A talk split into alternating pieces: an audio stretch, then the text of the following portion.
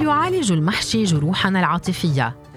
جربوا العلاج بالطبيخ مثلما تنتشر أمراض العصر المرافقة لصراعات الإنسان الجديد في المدينة كالاكتئاب والقلق والوسواس القهري تنتشر العلاجات والحلول فإلى جانب العلاجات الإكلينيكية في الطب النفسي تظهر دائما اقتراحات جديدة مثل العلاج بالموسيقى والعلاج باليوغا وتمارين التنفس. لكن هذا التقرير لرصيف 22 يقدم مقترحا أسهل وألذ وتكاد أدواته تتواجد في كل منزل عن العلاج بالطبيخ. والمقصود هنا بدقة العلاج بصناعة الطبيخ وليس تناوله لكي لا يساء فهم هذه المادة التي تفتح النفس وتقدم مقترحا حقيقيا مدعما بالدراسات المتخصصة على قدرة فن الطهي على علاج بعض أشكال الاكتئاب.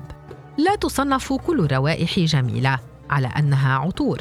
رائحة البصل المكرمل حين تضاف له الطماطم فالثوم المفروم ومن ثم يمتزجون سويا مع رشة من الملح والفلفل هي رائحة جميلة أو رائحة اللحم المشوي المتبل بالبهار حين تعبق في المكان هي روائح تبعث على السعادة أيضا. أو كما تقول ليندا وازمر الباحثة في Psychology Today الطبخ هو حالة من التأمل. مؤخرا ظهر مصطلح يعرف بالطبخ العلاجي therapeutic cooking أو culinary therapy. وغيرها من المصطلحات التي يقصد منها أن الطبخ هو أحد الوسائل التي يمكن استخدامها لتخطي بعض المشاعر السلبية أو حتى التعبير عنها.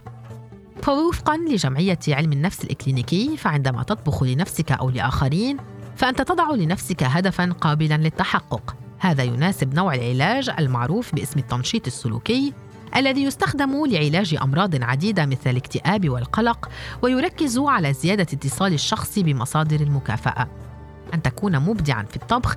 يعني أنك ستحصل على طاقة إيجابية ستعزز حالتك النفسية والعقلية. وبحسب دراسة نشرت عام 2016 في دورية The Journal of Positive Psychology فقد تبين أن الأشخاص الذين يشاركون في أنشطة إبداعية مثل الكتابة والغناء والطبخ يعيشون حياة أكثر سعادة. ووجدت الدراسة التي تتبعت حياة 658 شخصا على مدار أسبوعين أن الأشخاص الذين يقومون بمهام إبداعية صغيرة في المطبخ مثل الطهي أو الخبز يشعرون براحة وسعادة أكبر في حياتهم اليومية. عبرت الكاتبة أمنية طلعت في كتابها طبيخ الوحدة عن آلامنا جميعا وعن المساحة الصغيرة في البيت التي تبقي الحياة في دواخلنا ففي المطبخ نتفاعل مع الألوان والروائح والأصوات. عنه تقول داخله امتزج ملح دموعي بملح الطعام وعلمتني أبخرة الطعام الذكية كيف أتلذذ بالكون. مع كل أكلة جديدة أجيد فن طهيها. أشعر بأن جبلا من الهموم انهار داخلي. ومع كل وصفة جديدة أعثر عليها أشعر بأنني امتلكت صرحا أقيمه بيني وبين الألم. أما الكاتبة رانيا هلال الباحثة في أنثروبولوجيا وأدب الطعام ومؤسسة ورشة طعم الكلام فاختصرت الحديث في جملتها لرصيف 22 الملامح ترتخي حين أقوم بالطهي أو الخبز وتقول بأنها تنفصل عن الواقع عند الطبخ وتذهب بإرادتها إلى طبخة جديدة هربا من الواقع أو من مشكلة ما تؤرقها أو من ضغوط الحياة عموما. فيحدث تفاعل أو كيمياء بينها وبين الطعام. كما اكتشفت أيضا أن هناك طبقات لابد من التحرر منها داخل نفسها ومن بينها أنها كانت تخشى تجربة الأشياء الجديدة ذات المشاعر أخبرتنا عنها ورقة بحثية نشرت في Psychology Today رجحت أن الطبخ يمكن أن يكون أحد الوسائل التي تساعد في علاج التوتر والقلق والاكتئاب واضطرابات الطعام ومرض فرط الانتباه والحركة.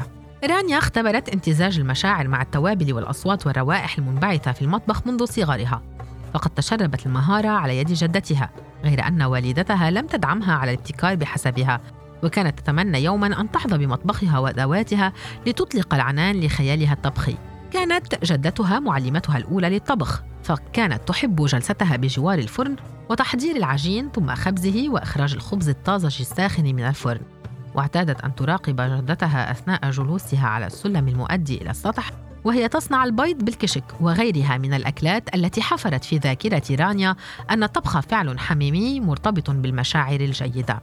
أطلقت رانيا قبل عامين ورشتها الإبداعية طعم الكلام لتحفز المشاركين على التعبير عن ذواتهم وأحاسيسهم ومشاعرهم من خلال الطبخ والطهي في نصوص إبداعية شيقة. لكنها وجدت أن الورشة كانت تتخذ دوما مسار الطبخ العلاجي خاصة وأن أحد طقوس الورشة هو أن يتبادل الأعضاء الذكريات والأفكار التي تربطهم بالطعام عندما يتناولونه سويا أسبوعيا. تقول ذلك لم يكن هدف الورشة لكنه أصبح هدفا يتم تحققه أثناء الورشة.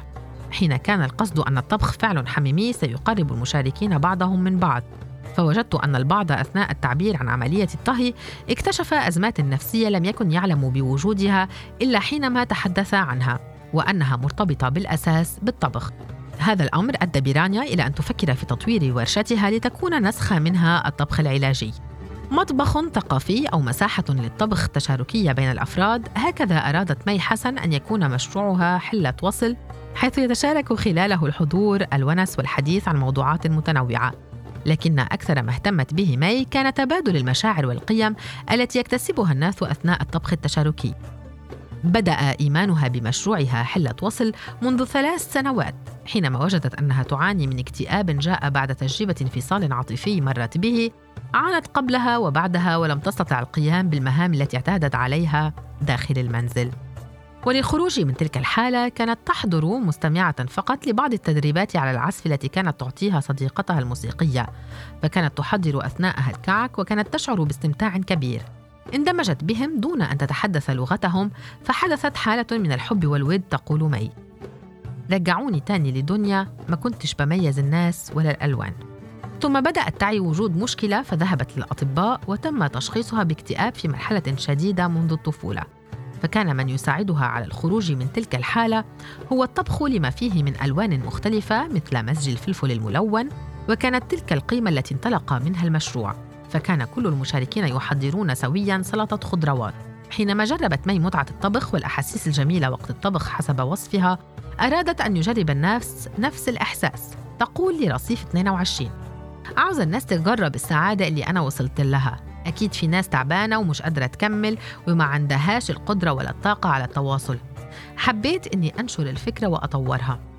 خرجت الفكرة من رأس مي في أول ورشة حكي حضرتها في عام 2021 وقدمتها في المعهد البريطاني في مصر. وكذلك في حاضنة أعمال Orange Corners وبرنامج رابحة لتمكين المرأة كل منهم رحب بالفكرة ودعمها فبدأت بالعمل عليها وتطويرها.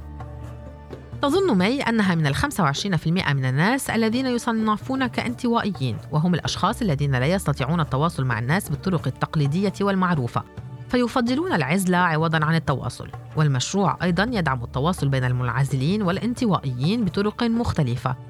وكل من لا يستطيع الكلام بالطريقة المعروفة مثل ضعاف السمع والكلام واللاجئين والمغتربين. لم تكن مي تعرف عن الطبخ العلاجي لكن حينما قرأت عرفت أن الطبخ يساعد في تطبيق مبدأ أنا هنا أنا الآن. فعندما يكون الشخص في حالة صدمة أو قد خرج للتو من علاقة مسيئة سيحاول الطبيب المعالج تطبيق هذا المبدأ معه. لذلك وبحسب مي ساعد الطبخ العلاجي في مجموعات الأعضاء على الانتباه ونسيان أحزان الماضي والتفكير في المستقبل. المشاعر المرتبطة بالطهي ليست حكرا على النساء. فبعض الرجال يؤمنون بأن للطبخ القدرة على مساعدتهم على تجاوز المشاعر السلبية. من هؤلاء أكرم وهو اسم مستعار لشاب ثلاثيني. كانت بداية أكرم مع الطهي عندما أراد استذكار والدته الراحلة فهو يعتبره أن الطعام هو شكل من أشكال التواصل بينه وبينها لذا يطبخ الأكلات التي كانت تحبها باستخدام أدواتها وطريقتها في الطهي وتحضير الطاولة. ساعده الأمر على تحويل افتقاده لوالدته إلى مشاعر إيجابية واستسلم لمزيج الروائح والألوان. كان يشعر في هذه الأوقات بأنه قريب منها.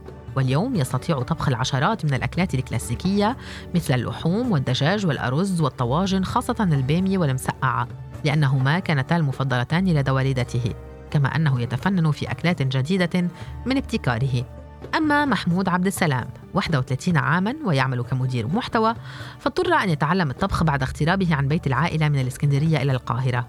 لكن فيما بعد ساعده الطبخ على تجاوز مشاعر سلبية عديدة يعتبرها مزيجا بين الاكتئاب والقلق ونوبات الهلع وبحسب وصفه سحل دماغه بعيدا عن الأفكار السلبية التي تتزاحم فيها. وحتى لو لم يكن جائعا فطبق باستا ألفريدو الذي يقوم بتحضيره قادر دائما على إشعاره بالسعادة.